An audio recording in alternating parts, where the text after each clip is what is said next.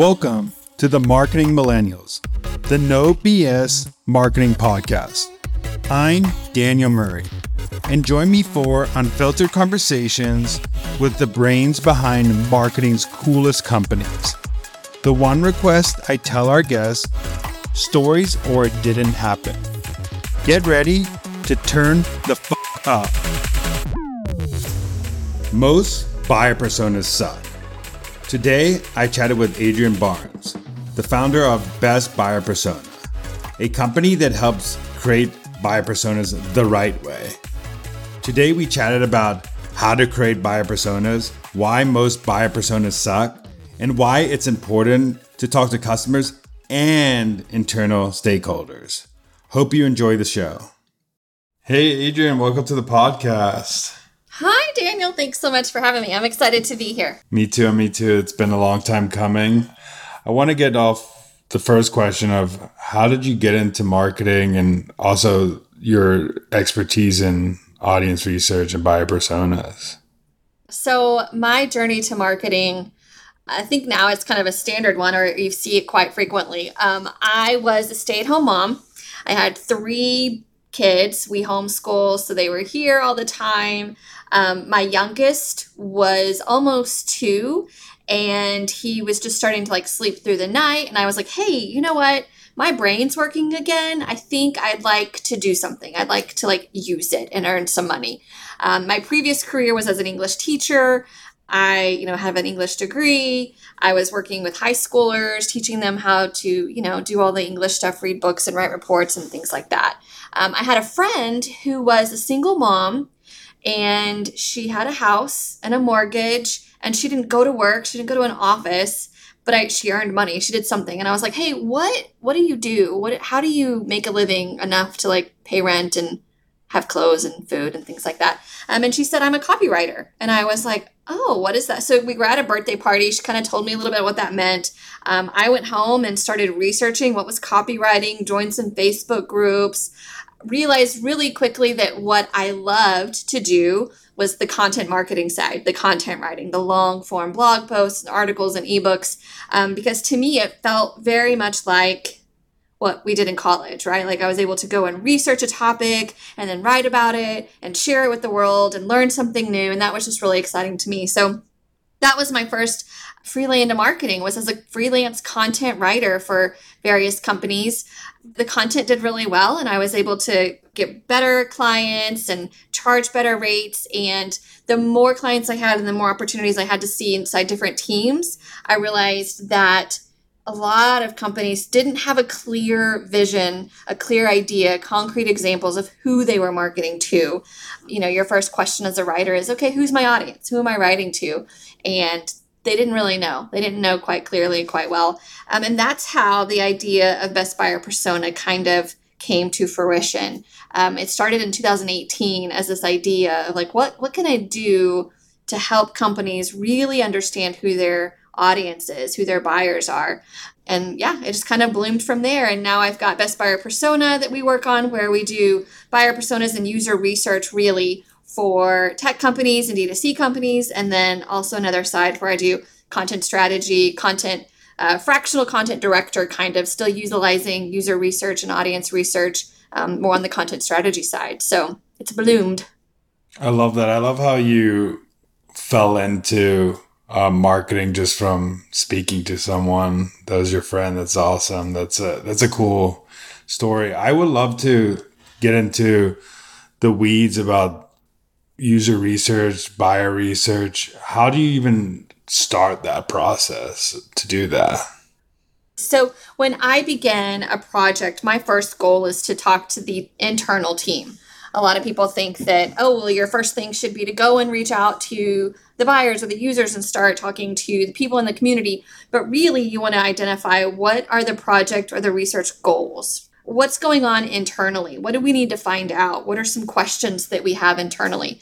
And it's one of my favorite things is to really identify the questions that are going on internally and then turn those into questions that we can ask buyers to get the answers. It's all about a question and answer process. So I start with stakeholder interviews, essentially. So I want to know within the organization who needs to buy in to the buyer persona, who's going to use it, and that should be pretty much almost everybody, who needs to, like, what is the different information different people need? What does the sales manager need to know? What does the product lead need to know? What does the marketing lead need to know? What does the CEO need to know? So I interview all of those people and kind of ask them, like, hey, if you could learn one thing, what would you want to walk away knowing? Or what are your current assumptions about your buyers? What do you know for a fact about your buyers? And what do you not know at all? Or what do you wish you did know? And those kind of conversations really do set the stage for the rest of the user research. That becomes the questions I ask in surveys, the questions we look up when we do our one-to-one interviews, even usability testing and things like that. It all plays a part in making sure that we're finding the right answers. How many times do you notice that the people you interview, what they say is completely different to what the buyer and customer tells you? It doesn't happen so much. Like, there's not a whole lot of, like, we were completely surprised about this huge thing, because we do have access to a lot of data, right? Like social listening, our Google Analytics data, SEO has a ton of data. People have a pretty good idea of who their buyers are. Where the surprises come up is like in the trigger moments. Like, I would have never assumed this trigger event would have been what caused them to buy. Or I would have never known that they were struggling with this part of the product. So there are like little nuances, things that are discovered along the way in the research. And that's kind of where the big aha moments come from. Like, I would have not realized that a lot of people have maybe certain complaints and they didn't know that that was a strong complaint within their community and with their buyers. So as far as like who generally populations are, there's not a whole lot of like surprises, but man, once you get into the weeds of like buyer's journey, motivation, pain points, that's where some surprising things can pop up for sure. Yeah, I feel like just working on marketing teams, a lot of people know a general picture of the buyer and know pain points in general, but they don't know which ones are the actual ones that they should be marketing to. They just know that they have these pain points. They don't know which one their product actually connects with, which is a good thing that you come in and help with that, because I see it all the time. It's a lot of people market by assumption instead of actual talking to customers like you do. Yeah, absolutely. And when you're able to really say, like, you know, we've got these products, these features, and this is the pain points, and this is how they align, you know, that can be really powerful in marketing. But then outside of that, just, you know, knowing exactly where your people are and what levers to pull when and how to push those pain points, that is marketing, right? Like, that's the whole job right there. And really the research is kind of becomes that roadmap for making sure that you're pushing the right things at the right time. What is one of the greatest challenges you face when you do audience research or buyer research? Yeah. So a current struggle that I'm having is just getting people on the phone, and it can be really challenging. You have to find creative ways, creative research methods. You have to make sure that you're aligning your research methodology with like getting the right answers, right? Like, if you need to know how they use the website, you probably want to combine, you know, a Hotjar usability testing with also maybe customer interviews. Whereas if you need to understand really core motivators or why things are happening, those are conversations. You have to have one-to-one conversations in order to get that level of insight. So the challenge is if you're like just reaching people and then getting them on the phone, getting them to interact with research can sometimes be, you have to get creative. There are some incentives you can provide. There are, you know, I want to make sure that I'm offering like different ways to reach people, whether it's interviews or surveys or user testing, all different kinds of avenues that we can take. But yeah, currently that is one of the biggest challenges, is just getting the people to participate in the research. I feel that. I feel like getting people on the phone in general, especially I feel like the last 2 years were probably very hard as well to get people on the phone because of all that was happening in the world. I know this is a touchy subject for you, but I saw like a popular marketer say that buyer personas are like useless or something like that. I'm not sure if that was exactly the word, but what do you say to combat that to someone who says that? I think I did. If we're thinking of the same popular marketer who worked at very popular companies and has left to do their own popular group situation. So the thing is I think they're right. Like the way most people use and create buyer personas is crap. Like that's why there's a problem. 95, I did a survey. I think 95% of companies create buyer personas. 77% of them never use it again. Like they never refer to it. They don't ever look at it. So when your average marketer says, man, buyer personas are a joke. Like, why are we even wasting our time? I say, yeah, that's because you've seen buyer personas that are done wrong. You've gone through a poor process. Likely what happened was a whole bunch of internal people got into a room, brainstormed some stuff on a whiteboard, made up a cute little acronym name, gave them a face and a race and a gender and an age, and then never looked at it again because they knew it wasn't based upon like solid data. It wasn't really strongly supported by their own internal buyers, by different segments within their own company. So, I said, maybe it's time to we have to change the way we create them. And that's kind of my mission, is to change the way marketers and founders create and use buyer personas so that they get a better reputation. Because when they're done right, they're useful. When is a good time to update and change and keep looking at it? Because I feel like even with like audience research, people's buying motions change all the time. So when is a good time to, how often is the question, should we update buyer personas, and how often should we be looking at these buyer journeys and buyer motions that buyers have?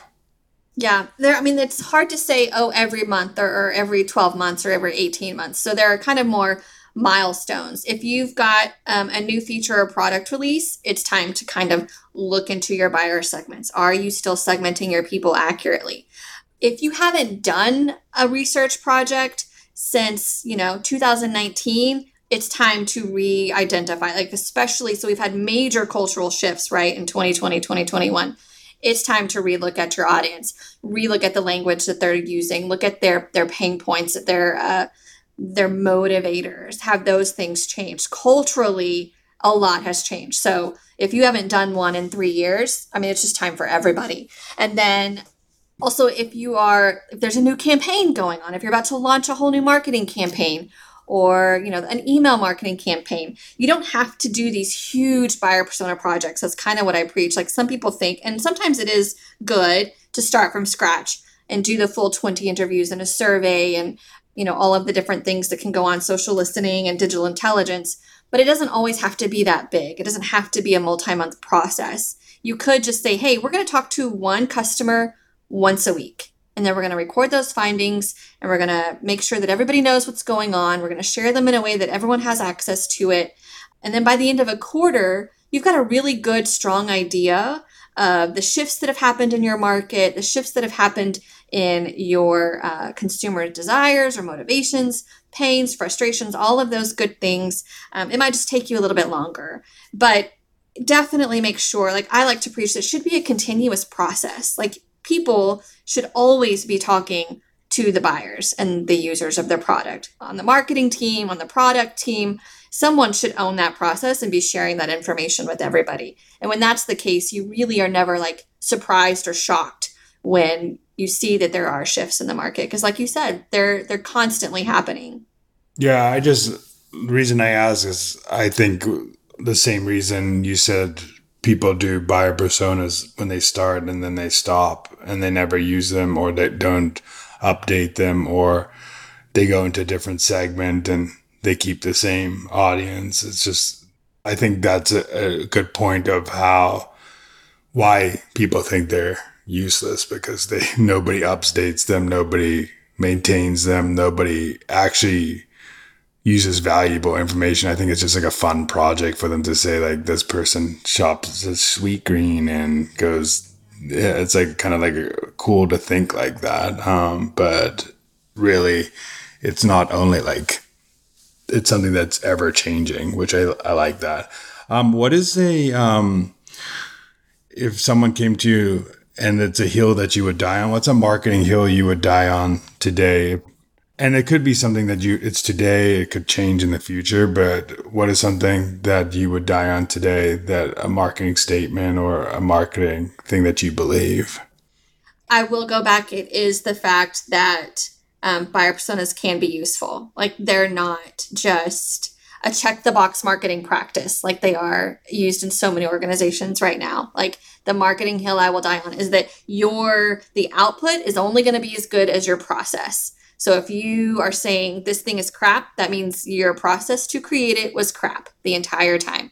So, making sure that you have a solid process for research, for understanding your buyers, that's like number one. And that is actually going to impact every single thing you touch in marketing and in product. If you're not actually talking to the people who are using, reading, learning, engaging with your stuff, you're kind of creating in just this little bubble that, you think you're probably doing well, or, you're watching different metrics and things like that. You're not actually hearing from the horse's mouth, quote unquote. Like, I'll put that in quotes, but like, you're not hearing from your own buyers. So making sure that you have a solid process for doing really good research and analysis is going to improve so many things in both marketing and product, for sure. I love it. Stand by buyer personas. I think they're, I've changed my view over the time, like, just because I've seen good and bad. So like, I've gone flip-flopped and I'm like, oh, at this organization, they're useless. It doesn't mean like they're useless in general. I know it's tough to predict what's going to happen, but what is like one marketing trend that you're seeing that marketers should jump on right now? Proprietary data. Big, large proprietary data pieces. Marketing organizations are not taking the time to say, let's pause for a minute on our massive wheel of content creation. Let's look into our own product, especially talking to my B2B and B2B SaaS folks. Let's look into our own product, see what trends we can find in our own data. What is going on? What do we own? What's the proprietary data that we own that we could turn into something amazing that our community would want and would read and would like enjoy? And it's so lacking. Every content marketer that I've talked to feels this, because they're trying to find sources, trying to find proprietary stats. And we're going back to like 2012 to find really solid information and data and stats. That's because companies just are not taking the time to create solid proprietary data type content. And that is a missing link. And if you can be a leader in your organization right now, in your niche, however you want to say it, then you will definitely lead the conversation, because it is lacking. The other day, I was asking a marketer, like, what's the baseline of what marketers come in to your product and what is the improvement in your product? Can you give me like the stat? And it was like, they couldn't give me the stat. I was like, I feel like you have that data. You just nobody's looking at it. Nobody's looking at it. So I think that's a great point. I also think on that point that you said too, is I think a lot of people are not looking, like, respecting zero party data, like meaning like what you do, like that's some data that everybody looks at, like third party data and first party data, but like the data that you collect and how good it is from like internal people in the org, like your sales reps, your customer success, that's some valuable data that nobody like actually thinks about. 100%. And that's the most valuable data in my mind, because number one, you've been given permission to utilize it, to have it, to use it. It's abundant, right? Like no one else controls it. Right now, if you are relying solely on third-party data, like good luck, because it's going away. Like you're going to struggle. It's going to become more vague. It's going to become more abstract. It's going to become more expensive to gather.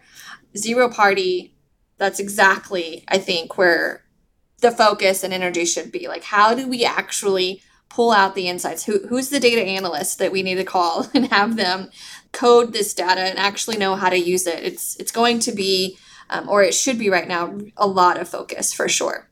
Yeah, I love that. I think that's a great point. I think a lot of people are missing it and probably making up fake stats and stuff like that to counteract that, which is But if you were telling someone, a younger marketer or something right now, that they will probably thank you for 5 years from now, what is something you would tell them if they were starting out to start doing?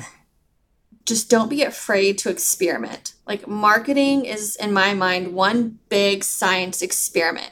So kind of create a hypothesis, create a question, and then go and see if it works out. You know, like, write a piece, test the market, see how it performed, come back and do it again. I think so many marketers are afraid to fail, afraid to like produce something that doesn't just go viral and blow up and have this extreme, likely wonderful thing. But even if they don't, you've learned something in that failure, like then tweak and iterate. Iterations is a marketer's best friend, I think, for sure. So young ones, be comfortable with that. Don't let failure consume you.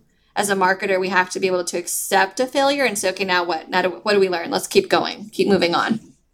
I love that point. I think one thing that I learned early in my career that I kind of got lucky on, but I think a lot of people are told that this is a wrong thing to do. But if you get into a job, for example, and you're just not passionate about that type of work, and that is not your career path, it's okay not to wait 3 years to change. I think a lot of people feel like they get shunned because it's like 2 years down the line. Rather, when you're younger, make the mistake, but jump around, find what you actually like, because you're going to be doing it for the next 20, 30, 40 years. So why not just find it earlier instead of later down the line? Absolutely. And in this day, like right now in this market, it's not unusual for people to move every 18 months. I mean, like, you're seeing people, at least on Twitter, really big names at really big companies who are leaving different positions and going to different companies. You know, it's a way to expand your experience. It's a way to upgrade your pay scale. There's a lot of benefit to it for sure. Yeah. Someone said to me once that, and it was a great point, experience is not always years worked. It's seeing different environments. Because a lot of people, if you're exposed to just one environment, you haven't seen what other people are doing. So you can't come in with these new ideas that, I mean, you probably see it because you're talking to a bunch of different companies. But if you're just this one company marketer, it's hard to have experience of this company, that company. What does this company do? What does that type of company do? Because you've never been in it. So I've seen the lesson goes, like, if you need experience, join a company in-house, and then like that's how you'll gather it. And while that's true, that's definitely not a wrong statement. I think there's also some education and benefit of being a freelancer. Like, maybe a full-time one in-house role is not what's best for you. Maybe it is a freelance position where you've got 3 to 5 different clients and you find one small thing that you can help them with, or you bridge the gap, or you meet this need somewhere else, either content writing or ads or Facebook or like whatever the case may be, social media. I think some people, when you've been in-house for so long, it can be scary to think about going freelance. But, you know, I've loved being able to be a consultant and a freelancer. I think it's been very beneficial to my career. What are some things you would tell in-house marketers or other marketers about, like, the importance of freelancers? And because I feel like people underappreciate a good freelancer. So what would you tell people about that? Oh my goodness. So just as a consultant and freelancer, number one, so when I do content strategy, I hire freelance writers. So these people are core to the development and to the process and to our product, right? Like, we need this content to go out. So there's a lot of value there, and freelancers have the value. They also have expertise. A lot of different kinds of freelancers or consultants, they find one thing that they know to do really, really well. That's like with me with the buyer persona research and user research. This is the thing I do really well, and I know it like frontwards and backwards. So whereas if you're in-house and maybe you're not doing 20 user research projects every year or month, and you're not solely focused on solving these problems every single day. Like, I get to think about what's the best kind of question to ask to get this kind of answer constantly. What's the best email rate? I've seen different emails have different conversion rates, and I know, okay, I've been able to refine it and really optimize my process and what I'm doing. So that way, when I come into a team as a consultant, I am able to present Like, this is what works. I've done this hundreds of times other places. This is what we know what works. So that's an expertise and a level of knowledge that you're not necessarily going to get if you do a buyer persona project once every 3 years. So I think, you know, in-house marketers can really, and most of them do. I've never had an issue where an in-house marketer comes to me and isn't necessarily respectful. Most of them do. I just thought of one. But most of them are very respectful. They understand the expertise because they've come to you.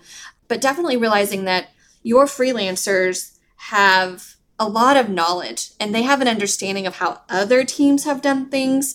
They see good processes, they see bad processes, and sometimes your process is what will kill you. Like, just how did other people create a content strategy? How do you get your other briefs? Kind of interview your freelancer a little bit and see, like, are we doing a good job being, you know, a client? Are we good clients? How can we improve? Those kinds of things will not only help you hire the best talent there is, but also improve your internal processes where everyone will benefit. Yeah, I love the point of you're the best at this one thing, because I think there is some, like, for example, there are people who can do this, but they're limited resources, limited time, or they can't do it as good as you. They're good at parts of their job that they are good at, so you bring on someone who could fill that gap that you really need, which it makes total sense. But I think a lot of people just see the word freelance and it's just like, oh, that person is just not wanting to be like an in-house marketer. Like, it's like, it's a reframe of like what it actually is. But they see consultant and it's a different story. It's like, it's weird. So right. And I used to shun the word freelance when I first started. It was like, oh, I don't want to call myself a freelance writer because, like, that just isn't cool. It's not great. And very early on, I came across Kaylee Moore, who straight up said, I'm a freelance writer for D2C e-commerce companies. And I was like, well, she's the best of the best, right? Like, she's known in our industry. She knows her stuff. And she's calling herself a freelancer. So maybe it's okay. Maybe there's nothing so wrong with it. So now on Twitter, you know, I'll talk to freelancers and consultants, because really we're operating in the same ways. I can work when I want to work. I can choose who I want to work with. There's very little difference between the two, besides the job title. Yeah. It's so funny because it's kind of like market. It's just one word can change a whole, like, consultant to freelance could just change the whole perception of a person. It's crazy, even though, like, a freelancer could be better than the consultant, vice versa. It's crazy. Who right now, I know you said one person, which she is awesome. I agree with that person as well, but I'm interested that but who's inspiring you in the buyer persona space, the writing space? Who do you look to for inspiration online or offline? So for me in particular, for user research buyer personas, I just am so inspired and love anything Bob Moesta does. He writes Jobs to Be Done content. He hosts these interviews. You can see him on the Business of Software type stuff. He has his own book. I'm listening to the Audible of his Demand Side Sales right now. He is like the GOAT when it comes to Jobs to Be Done and really understanding it. And he's applied it to so many different things. So I've had the pleasure of speaking with him, and he was interested in, like, how are you using it for buyer personas? This is kind of a different approach. Like, most people think they're competition, and I kind of melded them all together. So he is definitely an inspiration. Tracy Wallace right now at Klaviyo. Love her. God. And she's like, I've spoken with her too. She's so smart, so bright, so kind. She's so sweet, but she has a level of knowledge about, like, just creating content from the scratch, like, not just a piece of work, but an entire process, an entire team, the entire strategy. Follow her on Twitter, watch her tweets right now, because she's starting to get into threads and really sharing things. And it's like, I'm bookmarking almost every day something that Tracy tweets. Like, she's very smart at what she does. Another, like, genius, oh, he's so smart, is Benjamin Elias, Elias, Benjamin. He works with Podia, and he's like their CMO essentially. He is the most thoughtful marketer that I've probably ever spoken to. Like, if you are going to think of who's the professor of marketing, it's Benjamin. He's read every book.